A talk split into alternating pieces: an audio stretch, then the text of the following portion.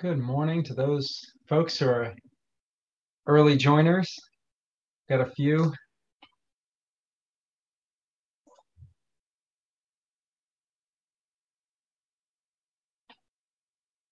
Good morning, Susan. We're glad you're here. And uh, we'll just get slowly easing into uh, our start today. I've got my coffee.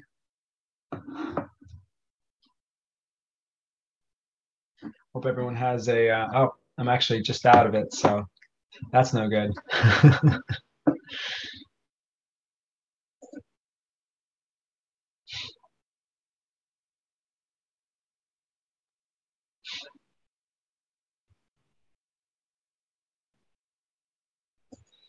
Good morning.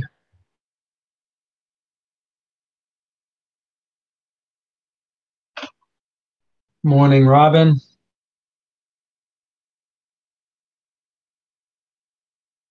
Yeah, that's a good point, Rich. good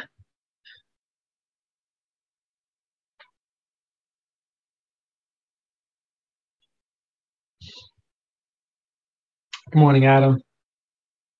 It's uh, nice to see folks coming in and joining us. And uh, feel free, we'd love to say hello in the chat. Uh, just a reminder if you're saying hi in the chat, go ahead and select all. Um, attendees and um, make sure that way everyone can get a chance to see your message.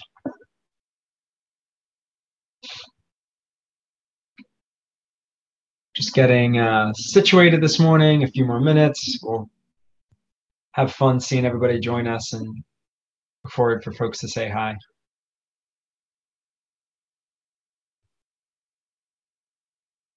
Good morning. Good morning.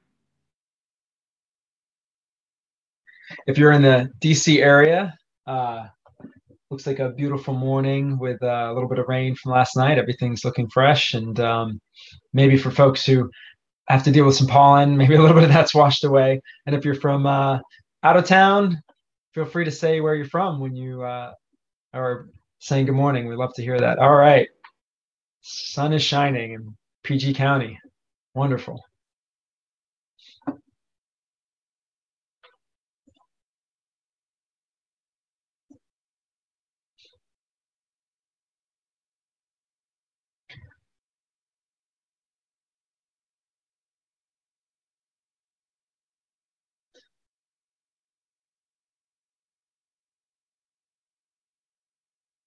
A few more minutes before we get started. And uh, again, thanks to the the early risers or at least the early joiners. All right. We've got uh got the sun popping out over northeast. Waiting for those clouds to break.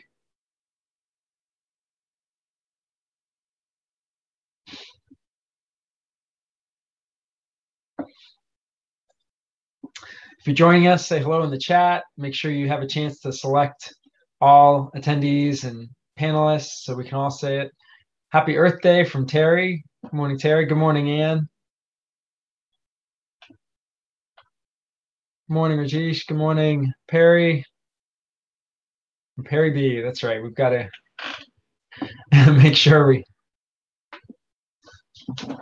have a chance to say hi to everybody. And um, again, if you're if you're saying hello, you're joining us from some other part of the country or the world, we love to hear it. Um,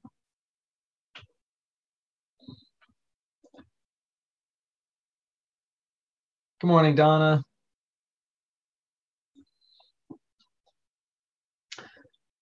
Good morning, Jeff and Ed. It's uh, always nice to able to say hello for a little bit and have a few minutes before we get started.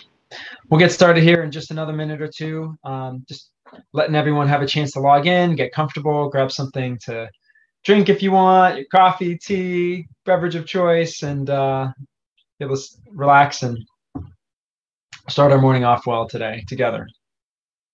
Good morning, Vincent.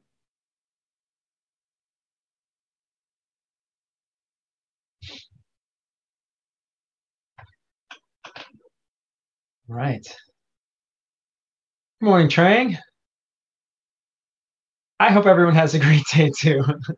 it's uh, it's nice to start out together and uh, spend a little bit of time together on our Sunday mornings um, in this way. And um, I hope I hope uh, folks. I was mentioning earlier, if you just logged on, my coffee's actually out, so I'm in a uh, you know. I hope you have your full cup of warm, nice beverage for the morning, uh, tea, coffee, whatever that may be. Good morning. Oh, good morning, uh, Joe and Darwin, and good morning, Abby.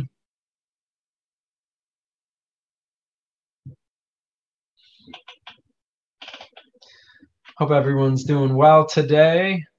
We'll get started in just the next minute or so.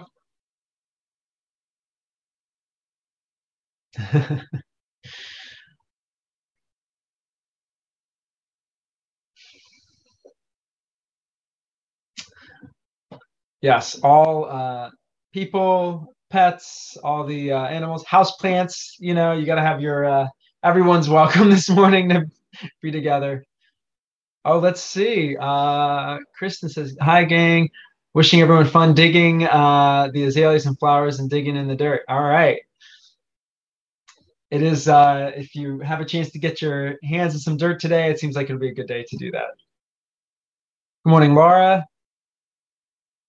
Hope you're well.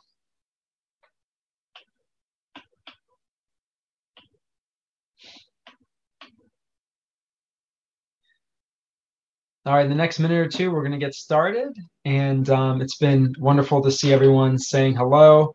Um, welcome. And um, please uh, say hello in the chat. We we love to hear where you're coming from. If you're somewhere other than the local area, even if you're from around here, let us know.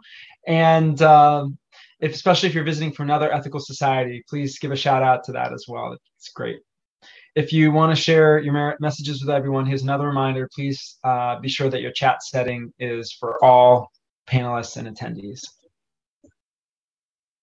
Um, this is a good time to get a candle to light during our candle lighting and settle into a comfy uh, seat with your beverage of choice as we continue to gather. And let me just see, we've got a few more hellos. Good morning, Sue and Joe, uh, Joe London and um, all right, and sounds like uh, Robin, you know, Facebook can get grumpy quite often. I find um, so we're not going to worry about that as much today. Um, and uh, we'll probably, you know, try to post something up later. But for now, look forward to seeing everyone here. Good morning, Christine, and uh, good morning, Karen, and good morning, Sue. All right.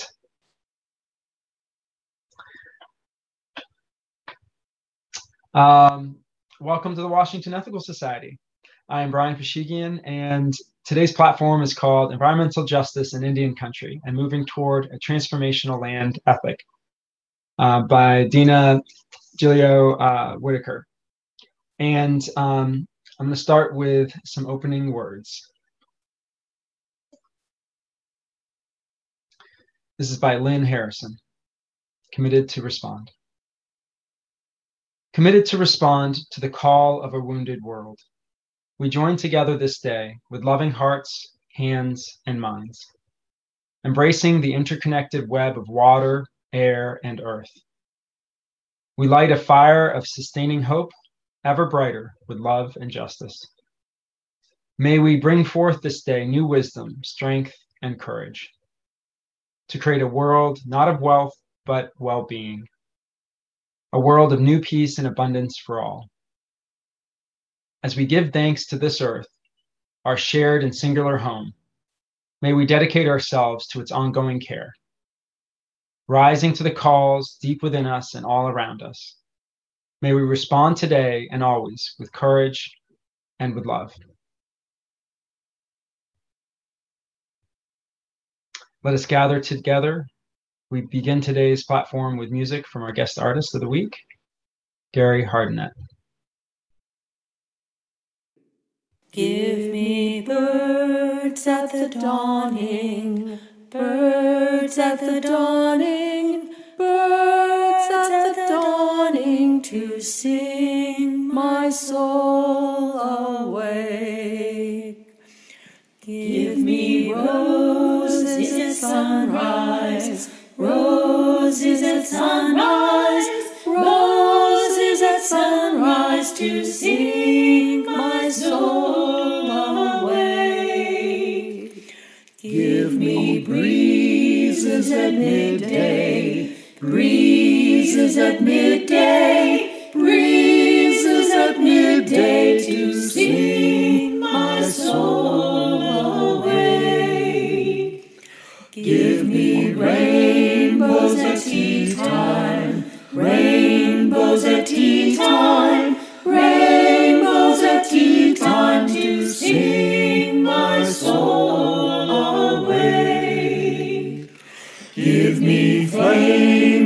the sunset, flames in the sunset, flames in the sunset to sing my soul awake.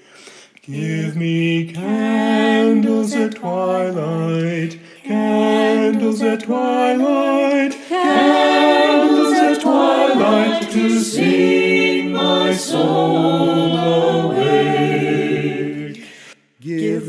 Love in the evening, love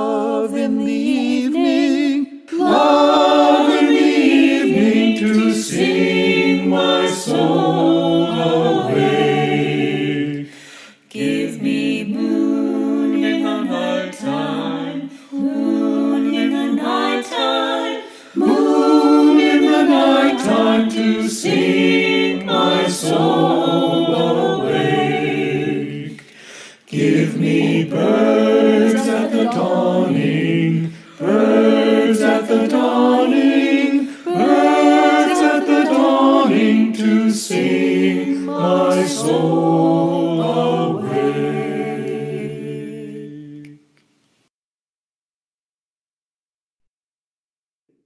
Give me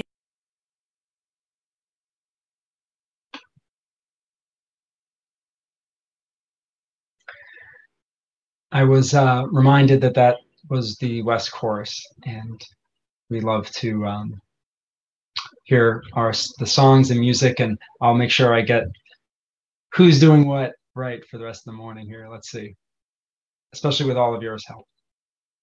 Welcome once again to the Washington Ethical Society.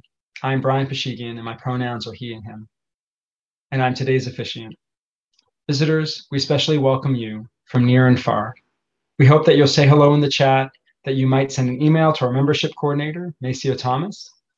And you can also fill out a connection form. Maceo will put that link up in the chat with his email. And we hope that you will join us after the platform service for a chance to say hello. Our chat will stay open through much of the platform service, closing for the address itself and reopening. If you don't want to see the chat, this is a good time to minimize it, to minimize distractions if that's what you prefer. Each week, a member of our community reads our statement of purpose so that we might hear our shared values in each other's voices. If you are interested in taking a turn to read the statement of purpose, you can sign up at tiny.cc slash read SOP. This week, our reader is Troop 1123. For now, um, this is an important point. It's not 1123, it's Troop 1123. And I invite that troop to read our statement of purpose. The Washington Ethical Society is a humanistic congregation that affirms the worth of every person. We strive through our relationships to elicit the best in the human spirit. With faith in human goodness, we appreciate each other's, each person's unique capacities. We joyfully celebrate together and support each other through life. We nurture a sense of reverence and responsibility for each other and the earth. We warmly invite you to join our community of children and adults as we work for a world where love and justice cross all borders.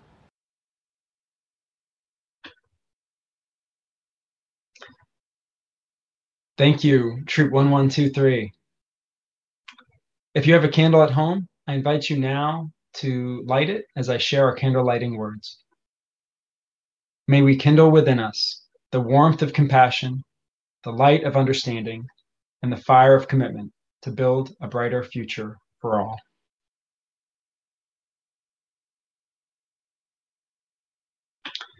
Each week, we ring this chime in solidarity with people around the world.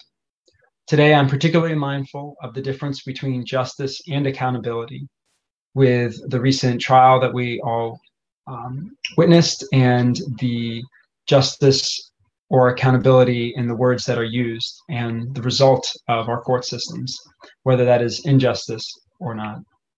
Even in the words that are used to describe past historical issues, to address and to make sure that we're aware of future concerns and current day concerns, as with the recognition of the Armenian genocide by using the word genocide by the President of the United States for the first time.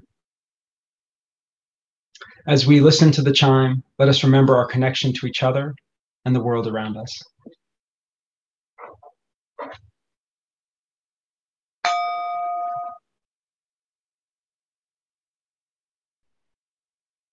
Let us hold in our hearts all that hurts in the world.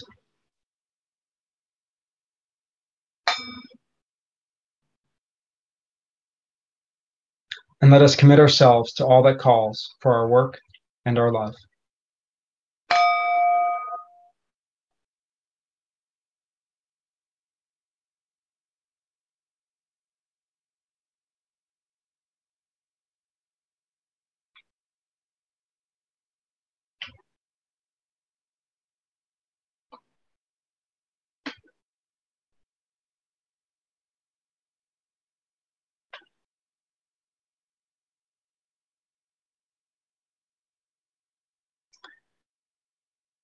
Today's meditation is adapted from the poem Travelers Upon the Earth by Elizabeth Strong. Used it recently and felt it was appropriate again for today. As we enter into meditation, bring awareness to your breath. Notice the feeling of breathing in and out. The air we breathe connects us with other things that live and grow. We breathe in and out as we remember our connections with life. As we continue to take in nourishing breaths and release them into the world, hold in your mind's eye one of the flowers of early spring. Maybe you've seen their green shoots already exploring the world above. Maybe you've seen them blooming. Maybe you've seen them on a walk or a trip around town. Breathe in and out as we extend a welcome to these signs of spring. It has taken long months beneath cold ground for these flowers to prepare for their blooming. It has t- taken each of us long times of growth through sorrow and joy to prepare for our living now. We breathe, breathe in and out as we reflect on the times of preparation and waiting. The blooming season is short. The flowers stay only a brief time. We are travelers upon the earth, travelers through all to brief lifetimes. Therefore, let our moments be bountiful. We breathe in and out as we savor this moment and, in its brevity. We breathe in and out as we open our hearts to abundance, channeling the time and gifts that are ours to manage. Let us rejoice in our unique colors, aromas, and sounds. Let us celebrate together in love that as we travel away, we take with us the memory of life and flowers. We breathe in and out as we consider with gratitude the gifts around us, among us, and within us. We breathe in and out as we remember and anticipate beauty. We continue our meditation in silence and the music that follows.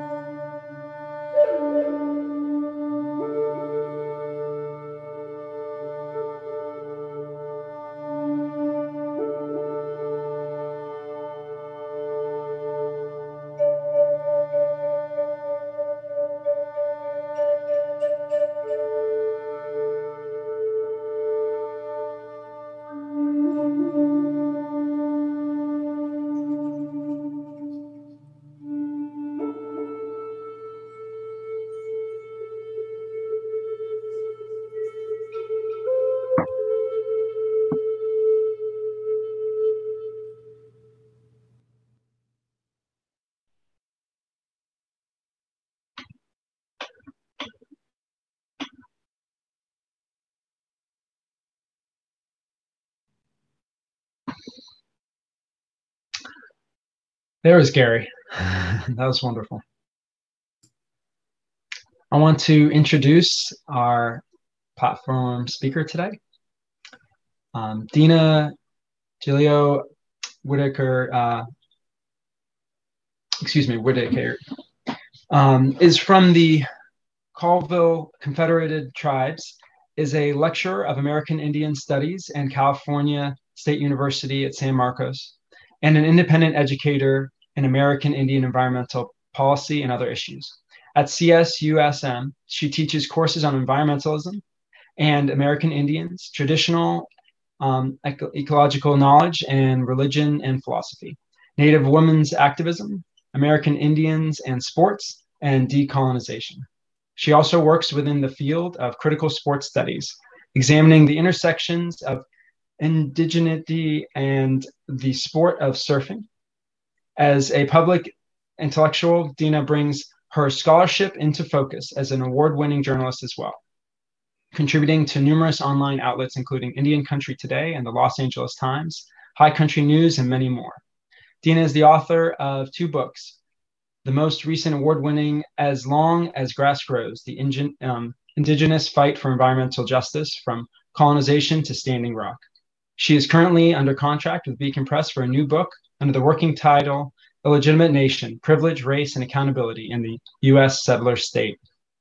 We welcome you, Dina, and are very um, happy to have you and look forward to sitting back and listening to what you have to share this morning. Thank you, Brian.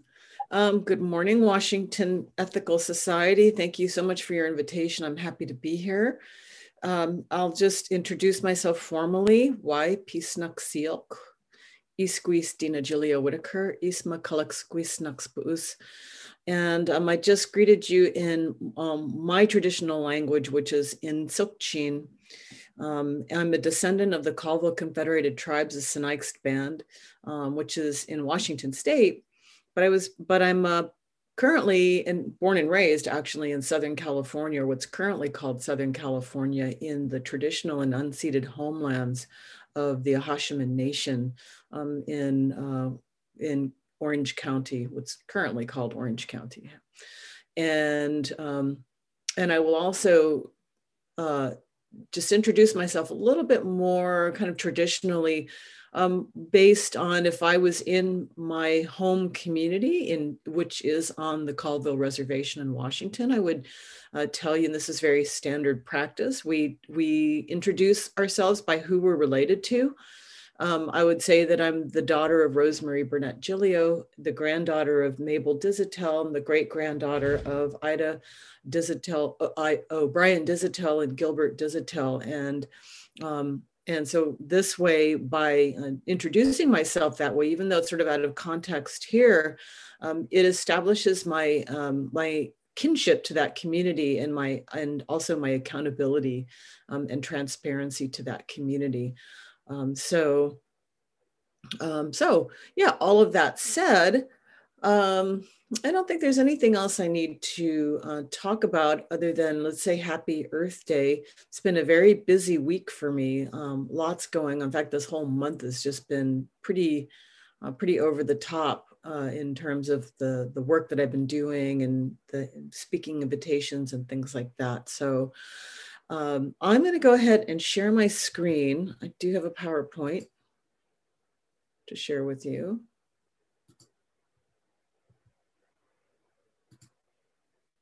Okay. Is that good? Can everybody see that?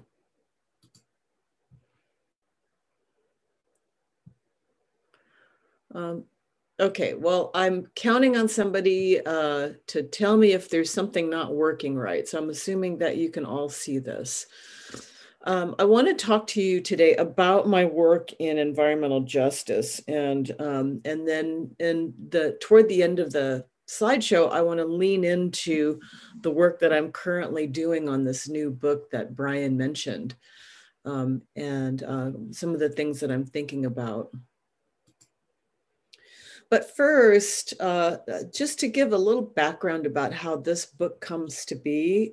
Um, this book has been out for two years now. in fact, exactly two years. It was released in April of 2019.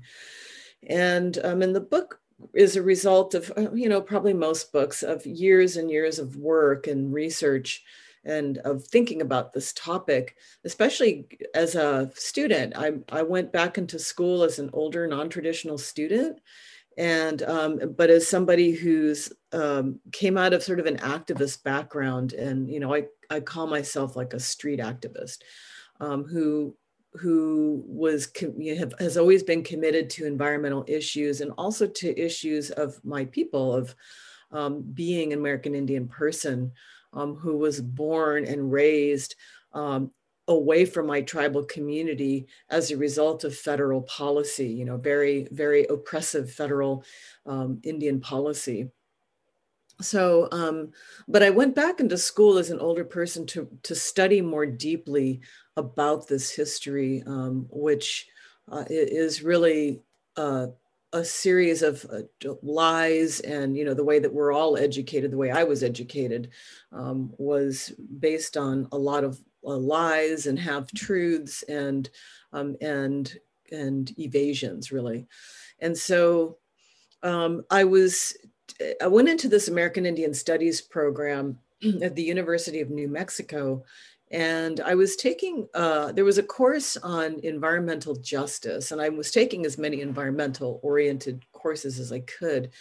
And this um, this environmental justice course um, i was i noted that there was very, not very much pointed material about it. There's a lot of sort of peripheral material about environmental problems um, that Native people face. Um, but there was really almost nothing about about environmental justice from like a the way that the federal government from a policy standpoint um, later on, I got into uh, a grad student uh, core, a grad course on environmental justice outside of the American Indian Studies program, and um, and so we got into the you know the the history of what environmental justice is in in the U.S. Um, and and we talk about environmental justice as really being a discourse that that's composed of like theory and activism and law and policy um, and and what I noticed in that course is what was that there was we read no native authors at all. There was almost no mention of American Indians and uh, and what environmental justice means in the context of Indian country or you know American Indian communities and uh, reservations. So I continued uh, throughout grad school to do research um, to try to uncover all of this and understand the distinctions about what environmental justice means in the American Indian context. And I ended up writing a master's thesis about it.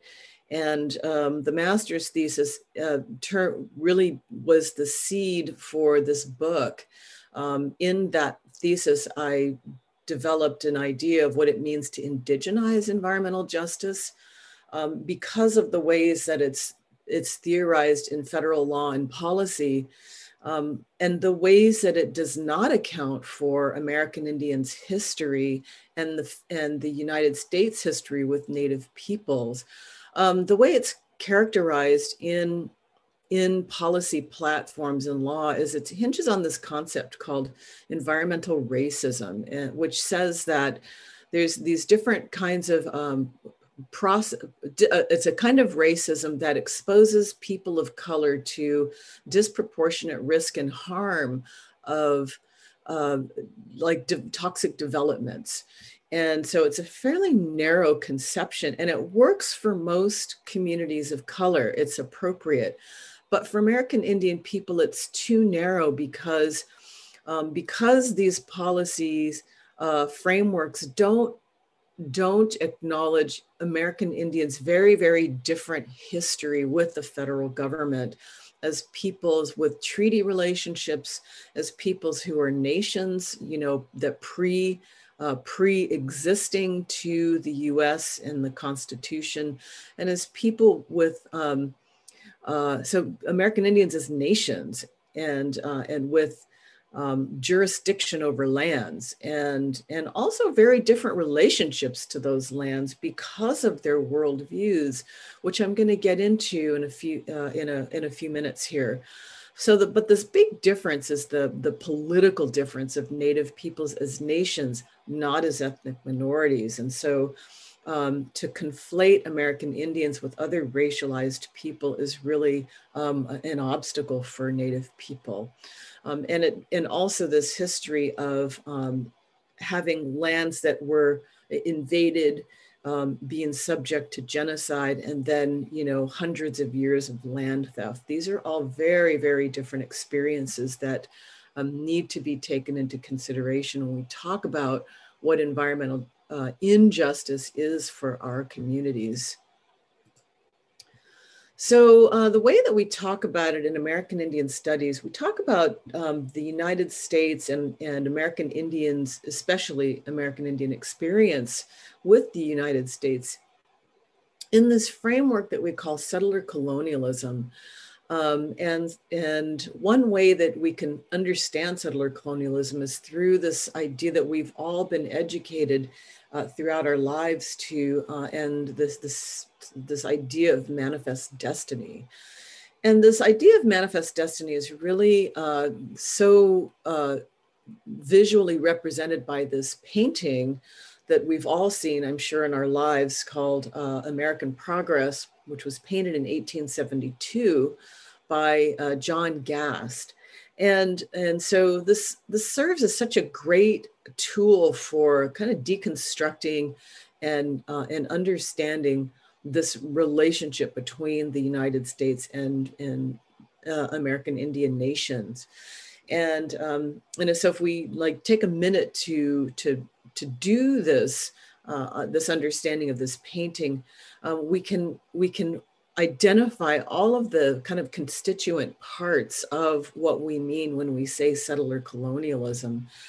And, um, and if we focus on the central figure, um, her name, we think we might think that she's an angel, um, but she's not an angel. Her name is Columbia. And, you know, we can presume that, you know, of course, she's Columbia, you know, is, you know, is, is about Columbus. It's a hat tip to Columbus, who, of course, is, you know, mythologically discovers America. Um, and she's carrying in her hand a book that we might be tempted to think is a is a Bible, but it's not. It's a book of education, and she's got a um, uh, on her on her arm a roll of wire, and, and it looks like she's stringing um, probably a telegraph wire across uh, across the land, and and so we see these representations of um, technology and we see the railroads coming across and we see to- toward the east you know uh, big ships on a body of water we see a big bridge um, we see in the foreground some implements of modern farming we see you know intrepid uh, pioneers venturing west uh, and uh, and we also see, you know, so what's happening here is um, the sweeping from east to west, uh,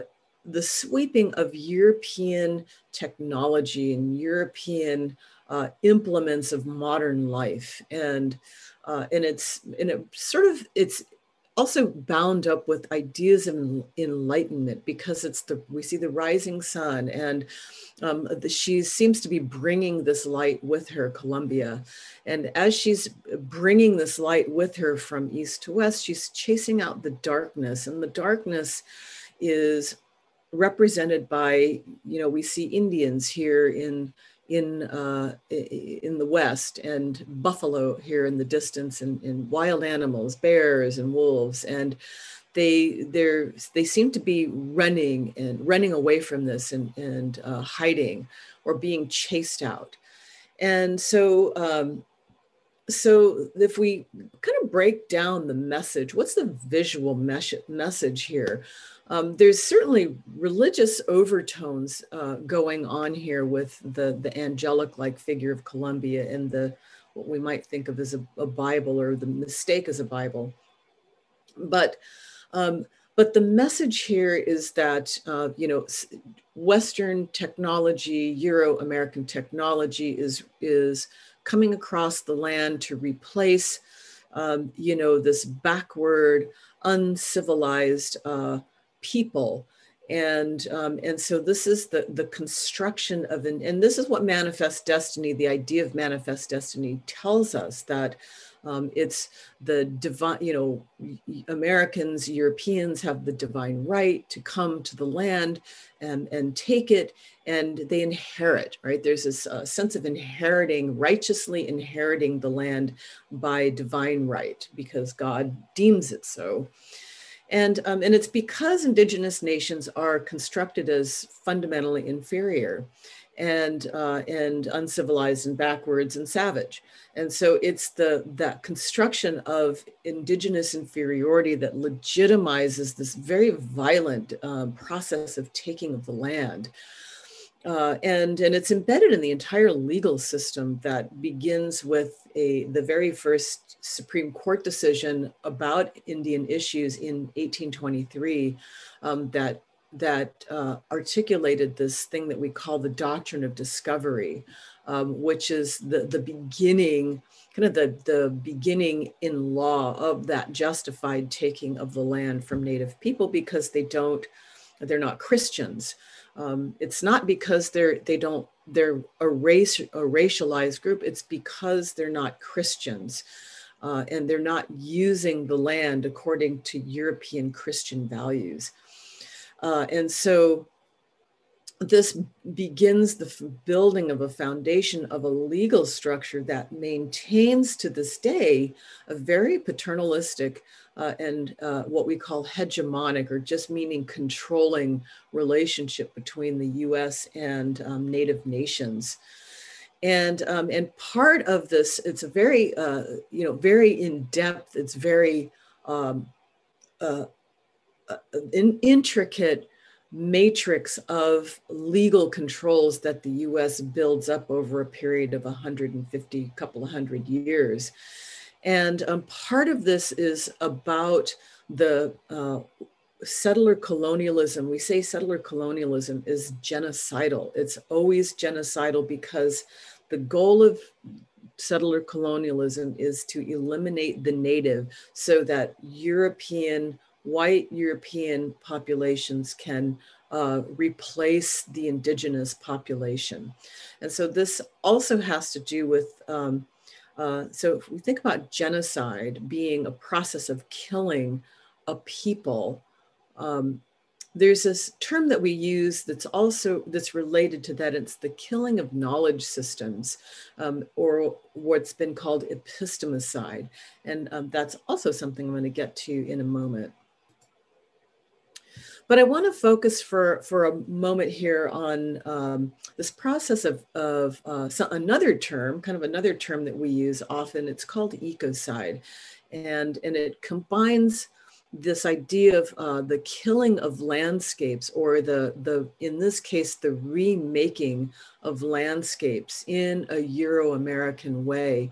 Um, the, the re uh, fashioning the the this process of sweeping across the continent bringing these new technologies you know which we're very we're very uh, educated to think of in very celebratory ways. We think of western expansion and the industrial revolution and this is you know celebrated as all this wonderful technology that has that europeans and euro americans bring with them and um, and so they they these are processes of uh, of building a cultural landscape and uh, in a way that's different than the cultural landscapes that native people have uh, built for themselves um, but that europeans couldn't recognize when they got here. They didn't realize that they were looking at landscapes that had been managed for uh, thousands and thousands of years. And so they they narrated uh, this idea that they came to uh, a, a continent that was a virgin wilderness, um, this untouched landscape that, you know, there were really no people here. Um, but they were only Indians. There were, and there were only a few of them, and they weren't using the land in ways that Europeans recognized. And so, so all of these narratives are woven together in this way, again, that justifies this violent taking of land. Um, but but as this European technology, this modernity um, is sweeping across the land and remaking the landscapes in every step of the way as it goes, um, it's bringing all this death and destruction to native native communities and in countless ways in countless places it happens everywhere.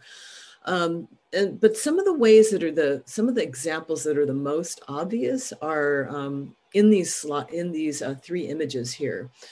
On the on the left here we see an image of the Missouri River watershed. So these are ecosystems uh, here. So this is the Missouri River watershed ecosystem, and you see that the Missouri River is um, it's it transverses boundaries of uh, these Midwestern states, North Dakota, South Dakota, Nebraska, Montana, Wyoming border, and here on the, the east, I don't even, I don't remember what, I this might be what, Wisconsin over here, I don't know.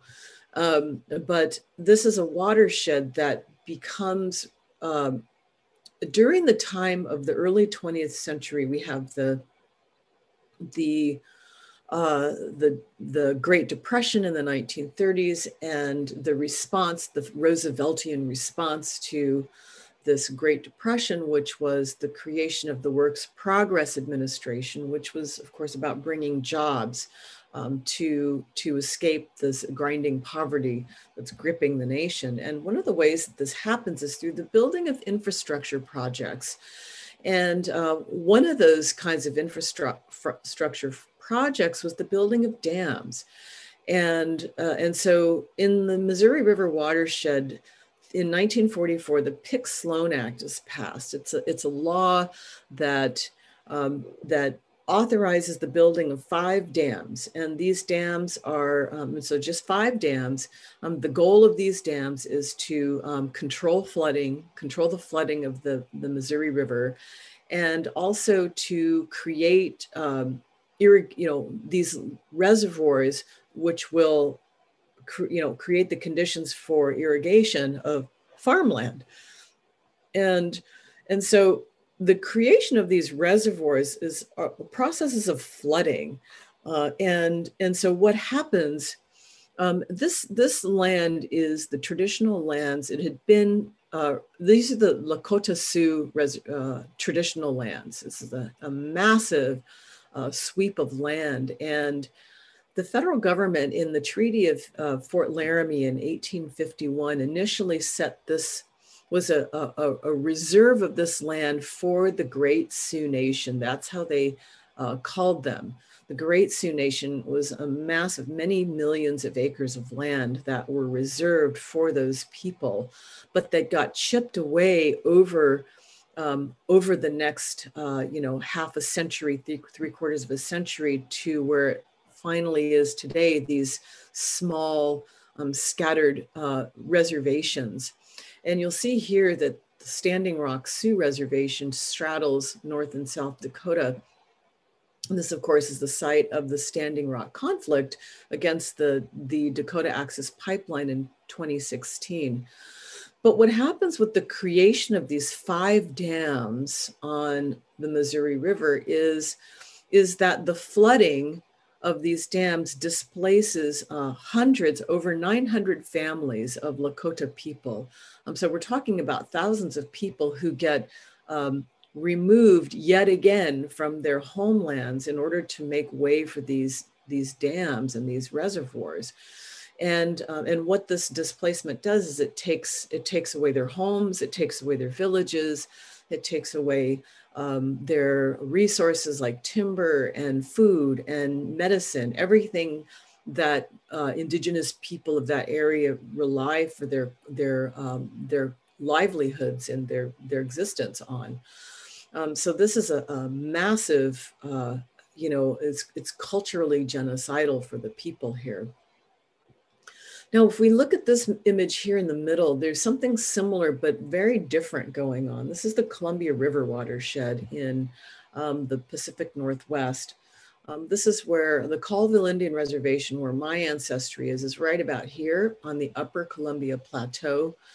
Uh, and you'll see the, the headwaters of the Columbia River, River begin in British Columbia up here in Canada, and then it flows through Washington and through uh, out to the Pacific Ocean. But you'll see the watershed includes tributaries in Oregon and Idaho and Montana and uh, and in British Columbia too.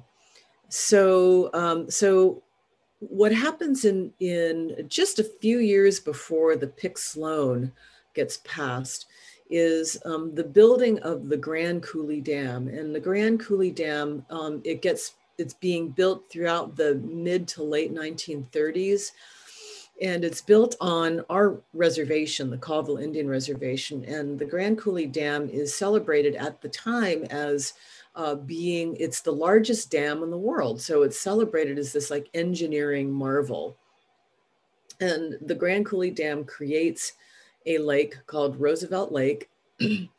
and, and it floods um, a place that is uh, up here on the upper Columbia, right around here, called the Kettle Falls, or what we called in our uh, in in Tsilhqot'in language, uh, Swanetku, and it's a area that's a falls that's a massive fishery for salmon, um, because as river people, as uh, Columbia River people, um, we we know ourselves as salmon people, much the way that the Sioux and Lakota people know themselves as buffalo people. People on the Columbia River understand themselves as salmon people because salmon is uh, central to our culture. Salmon fed us for thousands of years. We have a relationship to salmon that is um, a sacred relationship, a, a, a, relationship of reciprocity. And, um, and the same is true for the people of the lower Columbia Plateau down here, where there was a, um, a fishery called Celilo Falls that that was that rivaled the Kettle Falls, um, and this this fishery was drowned in the early 1940s as well because of the building of the Dalles Dam. So, um, so what happens is that the the flooding of our fall of our falls. Now, the Kettle Falls, there's it's impossible to overstate what an important cultural site this was for our people um, people from the entire region of Washington and British Columbia would gather here every year for thousands of years for these, um, these uh, salmon fishing events that would go on for weeks. And so when the Grand Coulee Dam was built and that site was flooded, it was like ripping the heart out of our culture. Um, and the same was true for the people of Celilo Falls when that was flooded, for the Yakimas and the Umatillas and the Cayuses and other uh, associated so-called river tribes down there. Um, they no longer have access to their salmon fishing sites as well. In fact, what's happened here, um, the Columbia River, the Columbia River watershed has has over 60 dams built into it. Um, and the it's had a different kind of impact. Rather not so much displacing people what these dams have done have impeded the salmon runs um, and has led to this ecological uh, disaster that's uh, that's unfolding in front of our eyes to this day which is the collapsing of salmon populations. And um, and numerous salmon populations and so that this collapsing of salmon populations is an ecological disaster because salmon is said to be a keystone species. Um, and as a keystone species, it means that it feeds numerous, the salmon feed numerous other species. So if salmon population collapse, collapses, it leads to the collapse of other, other species. Um, and so there's a, a a huge effort underway in in this part of the country um, and others as well actually to to uh, to slow down or reverse this uh, the collapsing salmon populations So, um, so that's that's another particular kind of uh, you know environmental. We're talking about environmental injustices here. This is um, how I write about it in the book. These are um, this is um, you know, the scope of this is way beyond um, environmental racism. That is about um, risk and harm from toxic development. This is how the the rebuilding of a remaking of landscapes is culturally genocidal and physically genocidal for native people um, here in this image on the right is something completely different this is a, a representation of uranium mining and how uh, the extensive uranium mining throughout the mid 20th century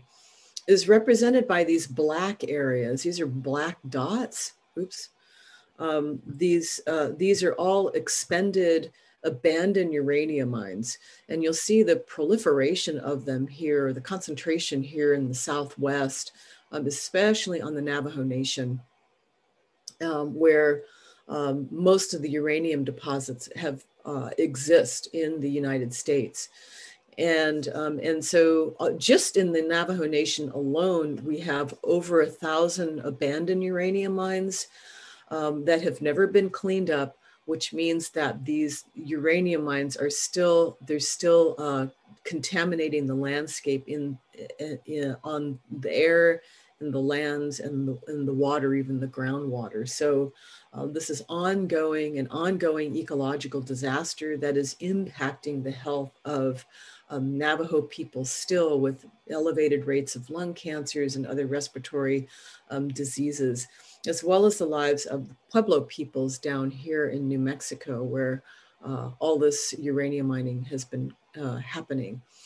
So, um, so this is again another type of ecological disaster um, that that exposes indigenous people to these um, ongoing, um, uh, you know, disastrous impacts to their health and to their lands and cultures.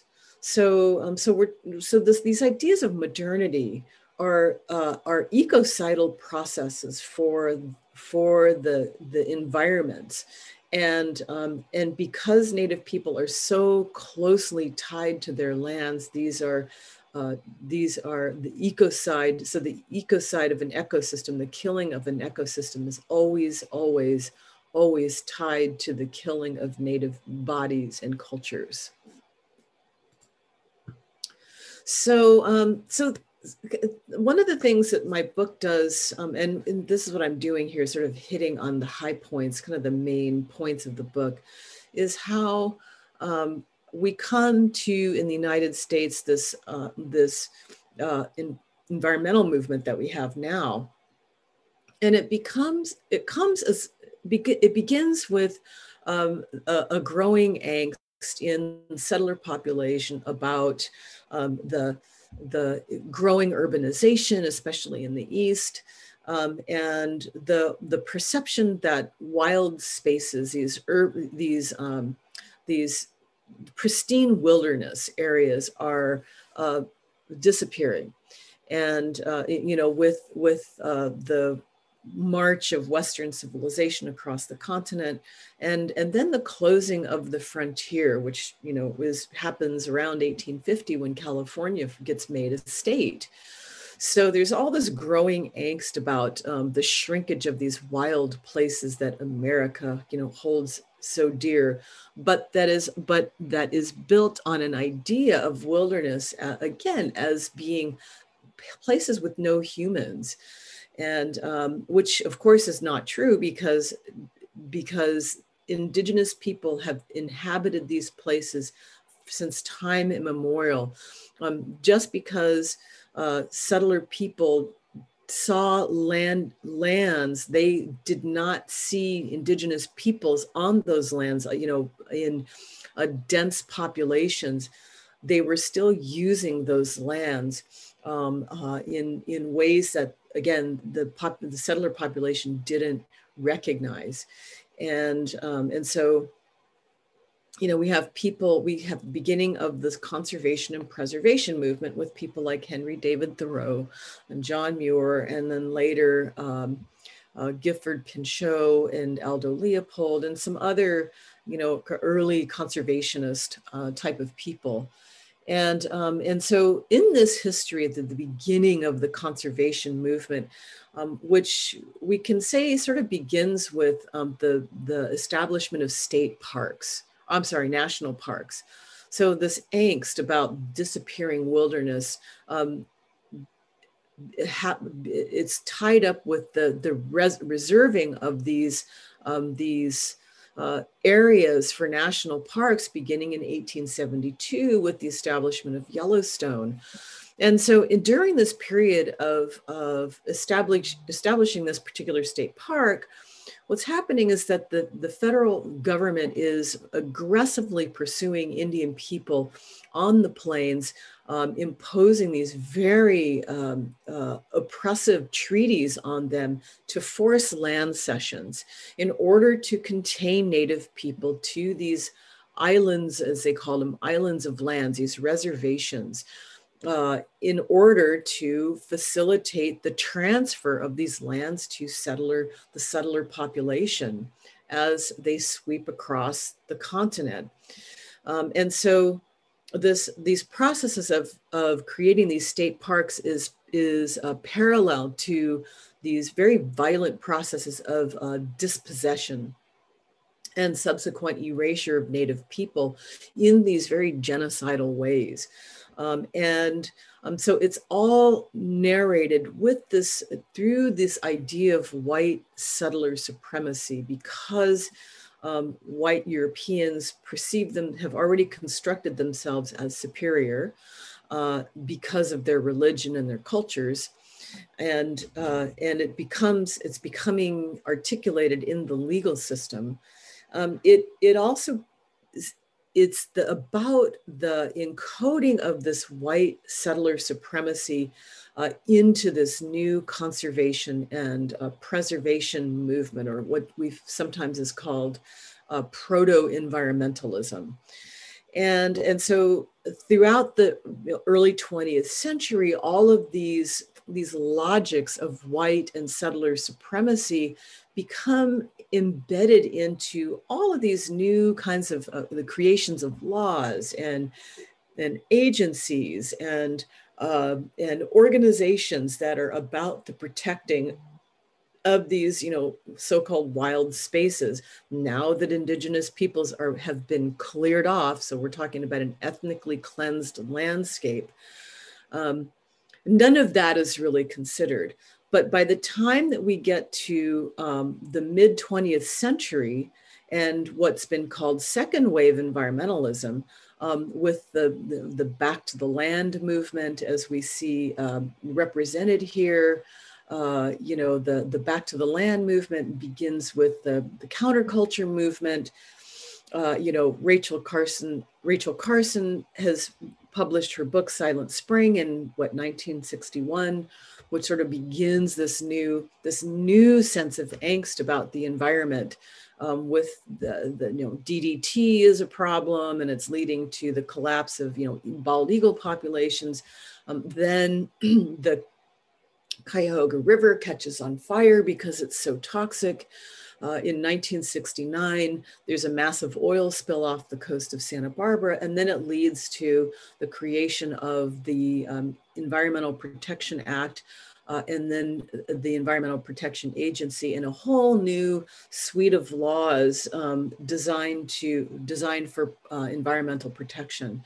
Uh, and, and so these new kind of sensibilities and new logics about protecting the environment um, are happening. But something else is also happening culturally. And, and it's that um, a, a, sort of a new respect for American Indian people. Native people have had no respect at all up until now, but this new environmental movement is coinciding with um, the civil rights movement. Um, and the civil rights movement, of course, begins with, uh, you know, uh, the, uh, the ending of um, uh, Jim Crow laws, uh, and the, the Civil Rights Act gets passed in 1964 and uh, and so there's this new uh, new struggle for rights for people of color, Black Americans, uh, and then uh, the American Indian movement, the the the uh, Chicano movement happens, the American Indian movement is happening um, in, in these urban spaces too. But so all of that's happening at the same time. And there are new kinds of uh, alliances formed across these movements.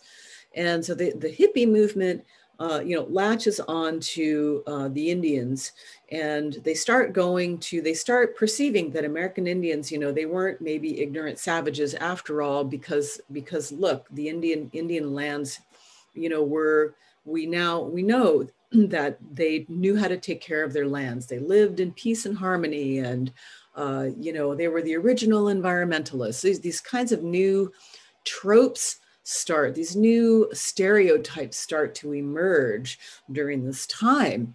Um, and of those of us who are old enough to remember the Crying Indian commercial in 1971 know that this is really the beginning of this this new stereotype of the uh, the ecological Indian. And so, uh, so the hippies are, you know, they're emulating that. They they want to go back to the land and live like the Indians did, and so they start growing their hair long and they start wearing beads and feathers and moccasins and um, they start buying big chunks of cheap land where they can go uh, back to the land and live that way. And they live in teepees. Like this is a very, very common thing in those early uh, hippie communes. Um, and so there's all this cultural appropriation getting mixed in with this uh, you know, well-meaning, but uh, but but still uh, uh, uh, a kind of a new kind of fetishizing of Native people, and that's really what's happening here. Is this fetishism of Native people, but without actually understanding what Native people are still fighting for, and that they're still fighting to protect their lands and to have um, to have uh, rights and to have their treaties being respected. And so all this new kind of appropriation is also connected to this, uh, this, this word, going back to that word epistemicide, the killing, the actual killing of indigenous knowledge systems, which I will talk about in this slide. Um, so yeah, this brings us to this, this conversation about indigenous knowledge and um, that thing that the the counterculturists uh, were were seeking seeking right seeking to understand.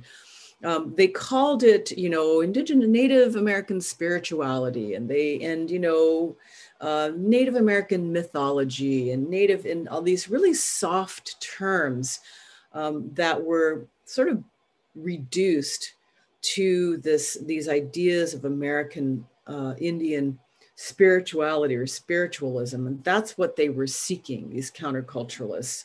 They wanted they wanted that knowledge but they didn't really understand it. They didn't understand the cultural contexts of those knowledges of those knowledge systems. And they they brought their um, their values of universalism they thinking that all religions are equal and universal and uh, uh, free for the taking, they brought all that entitlement with them, but not understanding that these, these cultural systems are born of particular ecosystems. So native people's cultures and, and religions are born because of their very particular relationships to very particular uh, environments and e- ecosystems. Uh, and so uh, so very broadly conceived indigenous knowledge comes out of these, uh, these land management practices uh, and their relationships of uh, to those places. So um, if we understand indigenous knowledge as being place-based um, and ecosystem-based, we can say that there's not one kind of monolithic universal indigenous knowledge system. But there are many kinds of knowledges because they there are many kinds of ecosystems. And so these result in in particular cultural uh, uh, ways of knowing the world. That's all that word epistemology that's all that means. It's just cultural ways of knowing the world. And so um, traditional ecological knowledge T or tek is one type of knowledge system. And these knowledge systems are not, um, these are not just theoretical, these are uh, applied knowledge systems. So these are not just, again, warm and fuzzy, you know, uh, theories. They are applied knowledge systems. And I have a really quick video to show you what we mean by this. This this forest is about to go up in flames. Don't worry, it's intentional. We're here in Roslyn, Washington at a prescribed burn, and it's actually supposed to make the forest more resistant to fires because these woods have been really unhealthy. Think of a prescribed burn as a vaccination against really, really bad fires. And just like giving out shots, you need people who know what they're doing. This is like the main tool of prescribed fire. You get, you get a little bit of a arm workout. Oh, yes. Today, prescribed burning is showing up more and more in state forest management policies. Why? Because wildfires are way worse than they used to be. A century of poor forest management and fire suppression has created a lot of fuel to burn. All that underbrush acts like kindling. Climate change leads to hotter temperatures and longer dry periods, which create perfect conditions for a wildfire to start. Put all that together, and you have the makings of a disaster. Today's wildfires can even take out big old growth trees that have historically been able to stand up to wildfire. Take this piece of ponderosa pine that's been around for over two centuries. This cross section of a tree trunk is about to teach us a bunch of history, so show some respect and pay attention. Mm-hmm. Before European settlers arrived, Native American tribes in the western US were already forest management experts. Many Native peoples embraced fire as part of certain ecosystems.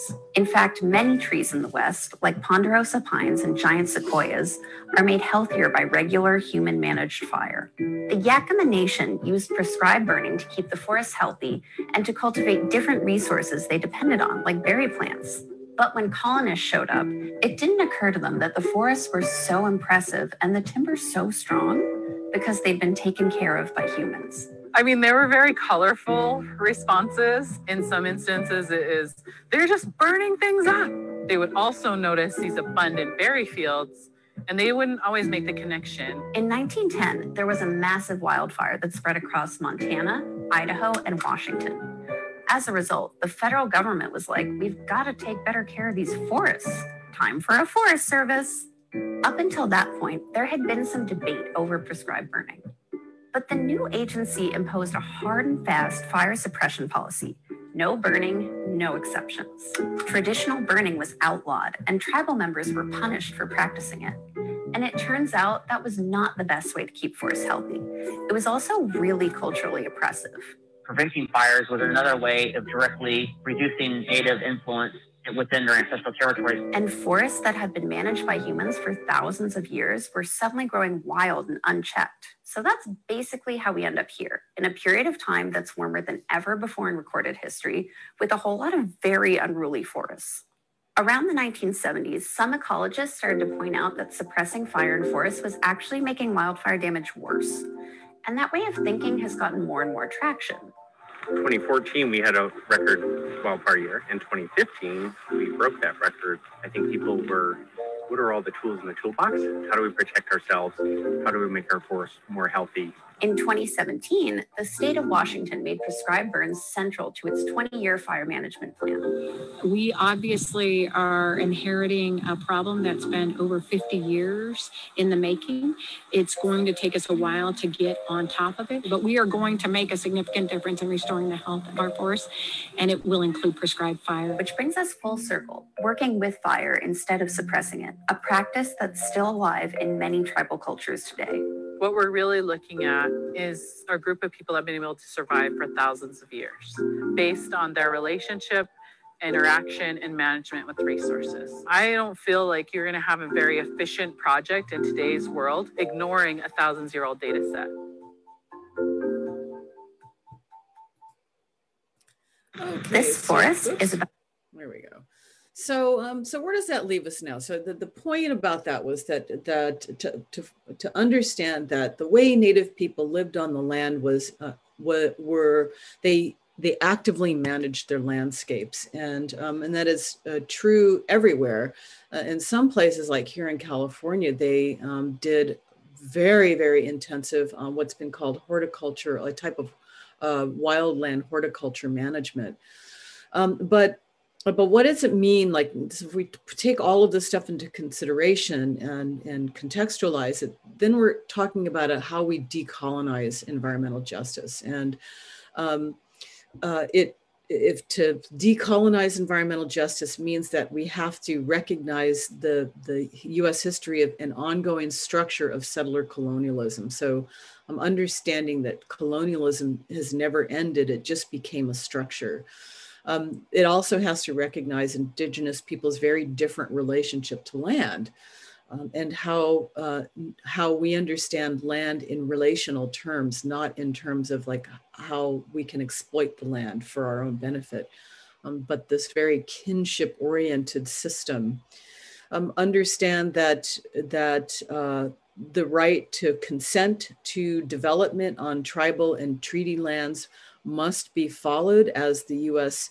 Uh, you know, said when it declared, uh, it endorsed the Declaration on the Rights of Indigenous Peoples, the United Nations doc, uh, Declaration. Um, so this is different than consent. So there has to be uh, where where Native people are demanding that the U.S. just abide by what it agrees to. Um, to uh, to obtain the consent of Native people for projects that involve their lands. Um, that's why, just to point out, the Dakota Access Pipeline happened because there was no, there wasn't even any uh, meaningful consultation, let alone consent.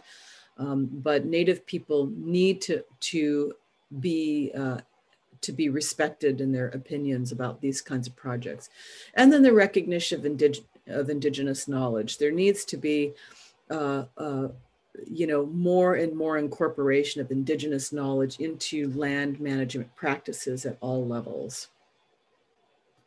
And then finally, um, this is kind of some of the stuff I'm thinking through right now in the new book about, uh, you know, what does it mean if for, for humans to have um, an ethical relationship to the land, as Aldo Leopold wrote about uh, in his famous uh, essay in 1949 called The Land Ethic.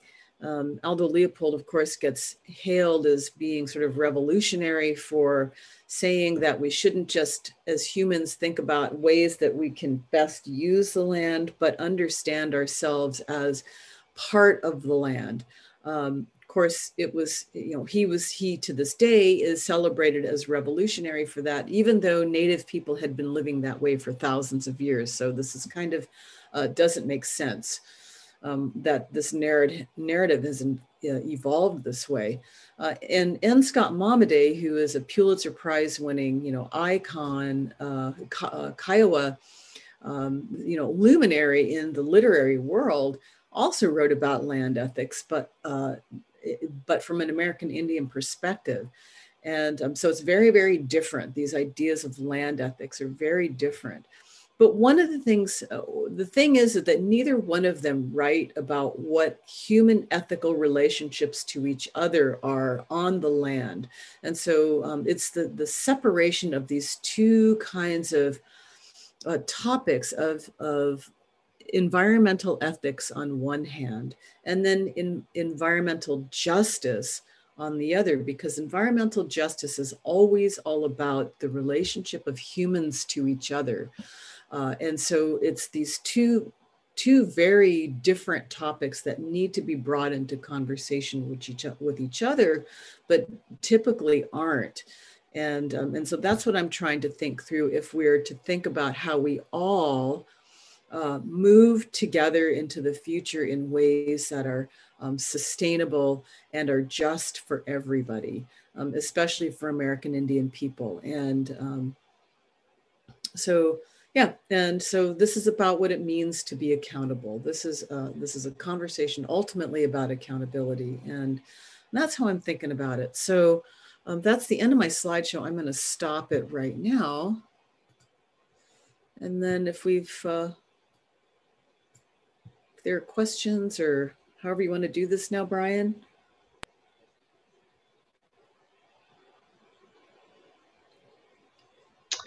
Yeah, we'll um, have a musical response, and then we'll I'll share some of the comments. And um, if you'd like to chime in during that time, uh, that's fine. Thank you.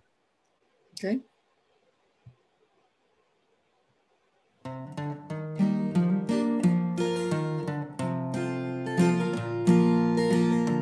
Let us sing this song for the turning of the world, that we may turn as one. With every voice, every song, we will move this world along, and our lives will feel the echoes of our turning. With every voice, with every song, we will move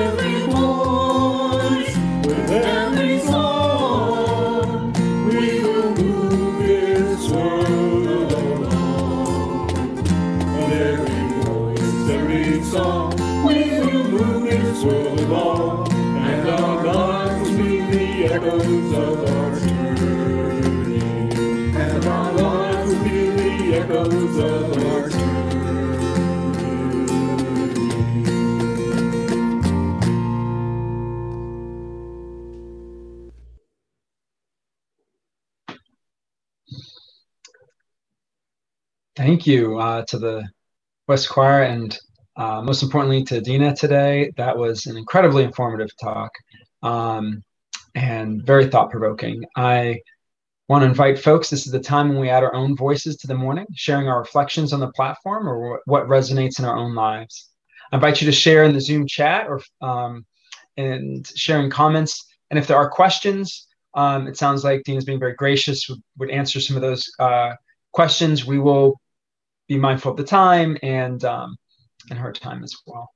Um, I want to make sure to share um, Hannah and Bren saying, stating, uh, thank you. That was amazing, informative talk. I so appreciate hearing all the um, uh, the SC connections, and um, that was an informative, information-packed, important, and enlightening address. This is from Joe.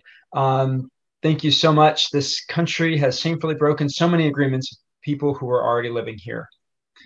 Peter Bishop shared, um, it is interesting to pair the need to work with Native people about how to do some um, how to do some development with the corresponding systems within Washington D.C., where we have a level of government known as neighborhood advisory commissioners. Oh, in um, Washington D.C.'s government. Um, they work with local people and are actively involved in negotiations about development within DC. I was very pleased that our speaker made me think that she is trying to find the proper kind of negotiations that can work today. And um, also, uh, stated uh, sharing um, uh, wonderful educational talk. Thank you, Dina. And Terry Smith, the platform raises many questions about our relationship to the Native people who traditionally occupy the area in which we live currently. Abby shared, um, I have so much to learn. Appreciate the understanding of env- environmental injustice for Indigenous people as a matter of cultural and physical genocide. Um, and uh, Nikki shared, lovely presentation. It was insightful to see the ways, um, the ways in when Native voices have not been centered in eco protection and management efforts. And Mark sharing, thank you, Dina, for an educational, enlightening presentation. I want to make sure. Um, all right, Shayla stating, uh, thank you, Professor um, Gilio Whitaker, for giving me a new perspective on our nation's history. Absolutely. Um, I love hearing all these comments. I was also struck by just how much to learn, uh, how much information, how many aspects of um, the pieces of, of this being named for you know what they are, um, different types of um, cultural, physical genocide, the impacts on our environment and our um, and the peoples who are living here and continue to live here. Um, Jeff sharing, uh, Brian, you'd mentioned the Armenian genocide before the platform. Just to note, I spent some time in Armenia as part of a university course back in 1979. Very cool. Um, I also traveled through the Providence um, en route to what was then Soviet Georgia. Memories of that tragedy are still very fresh in the memories of the population. Yes, I um, I uh, appreciate you sharing that, Jeff. And um, uh, Maceo saying, I will rewatch this. I'm happy for the children who get to learn about this at a young age rather than the perspectives that many of us learn about this in school, right? And the um, and the unlearning that has to take place and the eye-opening um, experience as we learn the details of some of these situations. This is me sharing as well that um, it's nice to think of being able to teach some of these things more correctly and more holistically from the beginning. Um, Maceo shared the um, rich exhibit at the American Indian Museum on the treaties the U.S. has made and broken with indigenous people and shared a link there. So encourage folks to take a look at that. And Judy sharing, I particularly appreciate the connection you gave to the end of relationship of people to one another as crucial to the way we treat the natural world. Well, I will. Um, I want to um, share thanks with everyone and make sure um, I share. Let's say, Ann Baker, you've got the last comment here, and then we'll keep moving on. I'm wondering how non-Native Americans can work with Native Americans to share this land in a more just and ecological sensitive way. Um, Dina, if there's anything you want to add before we um, transition, um, lots of appreciation, um, some some questions, but if there's anything you wanted to add to the conversation, I'd love to hear that and give you that space to address those. Yeah, thanks, Brian. Um, it's a good way to people. This is always the the next question, like, what do we do now? Um, how do we move forward in in in a good way, in a just way? And then I think there's a lot of ways. That's a you know obviously a big conversation, but I would say uh, one of the things that you can do is, I don't know, to whatever degree you're present to this new land back movement, uh, start start attuning yourself to that and maybe do some research on it. There's uh, native one of the things that settler colonialism the us as a settler colonial state one of the things that it's it's done is it's rendered um, unspeakable the idea of returning land to native people. Like you know we can think of justice in all these other ways and honor the treaties and and, and all this but we can never talk about giving the land back. Um, well this is part of what's happening now. This is uh, you know we're we're having this conversation.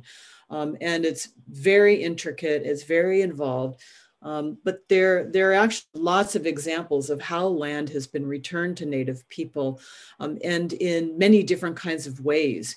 Um, part of it is uh, returning public lands. 48% um, of all the lands in the whole Western United States are public lands or owned by the federal government.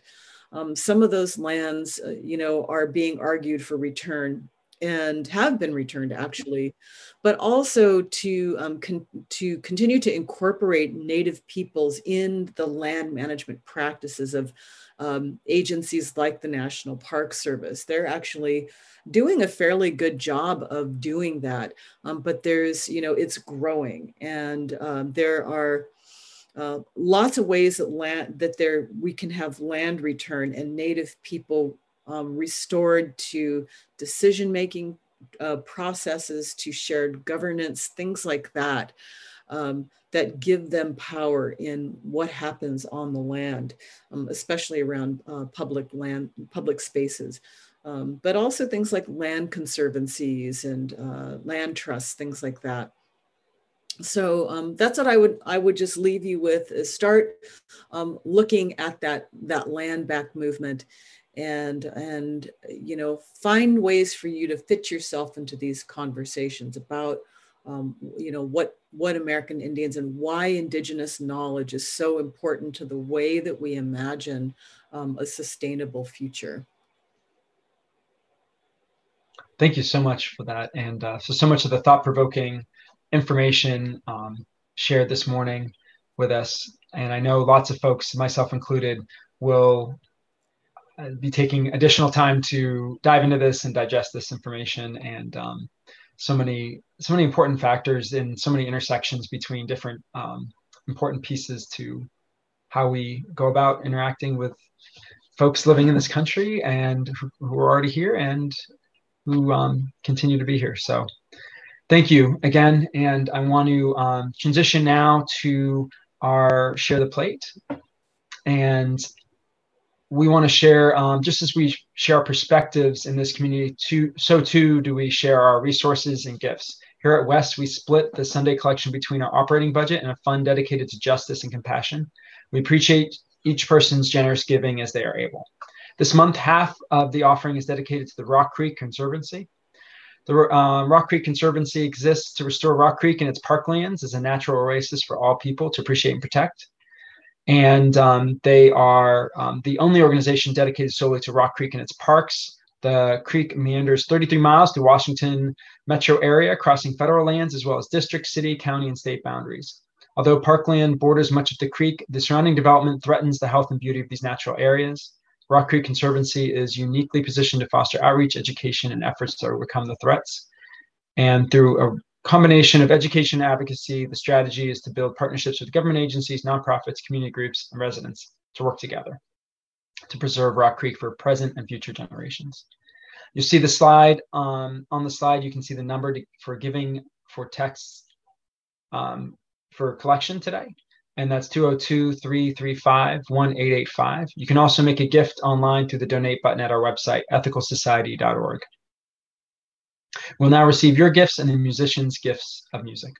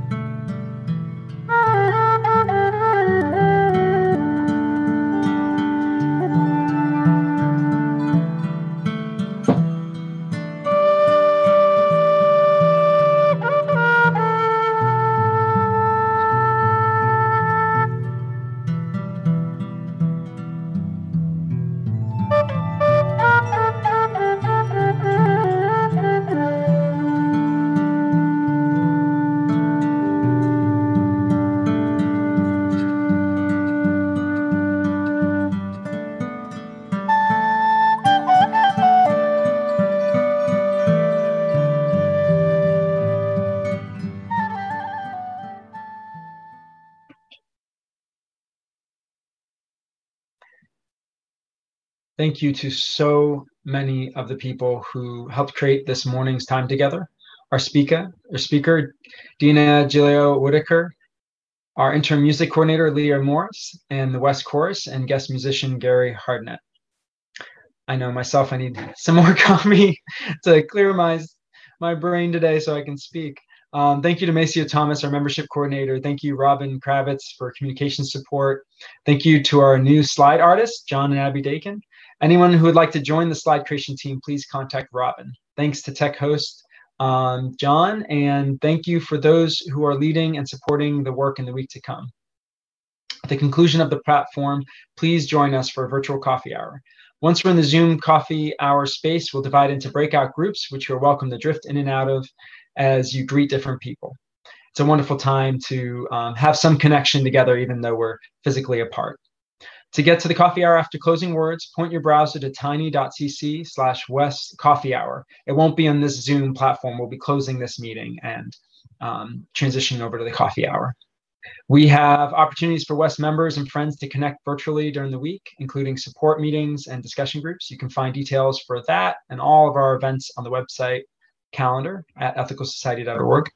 We do have on May 1st at 10:30 a.m. a memorial for uh, Sandy um, Biden, and May on May 2nd, um, 10 to 12, there's a town hall to discuss WES's plans for reemerging from the pandemic. We invite everyone there. Finally, thank you for being here with us. Now let's enjoy our closing song of the month and um, um, and hopefully switch together to the coffee hour to enjoy some time together to connect.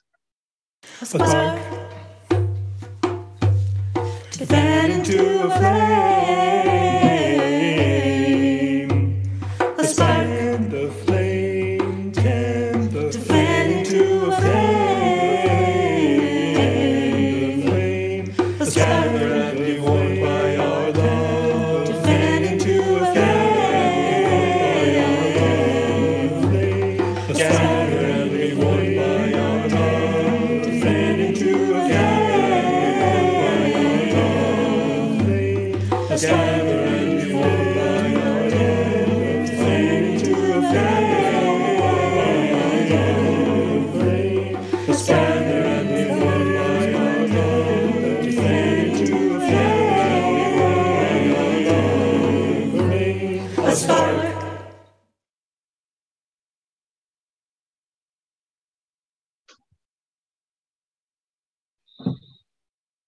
Now invite you to join me in our closing words for the month.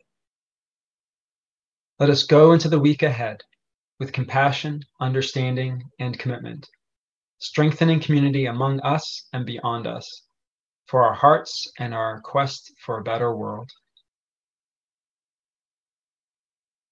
Again, please join us for the virtual coffee hour. You can find the link on this slide or in the chat. If you are new to our community, please send an email to our membership coordinator, Maceo Thomas, and introduce yourself. And again, um, uh, we'll be closing this meeting in just a moment. It was lovely to spend the morning together and um, to be able to learn so much.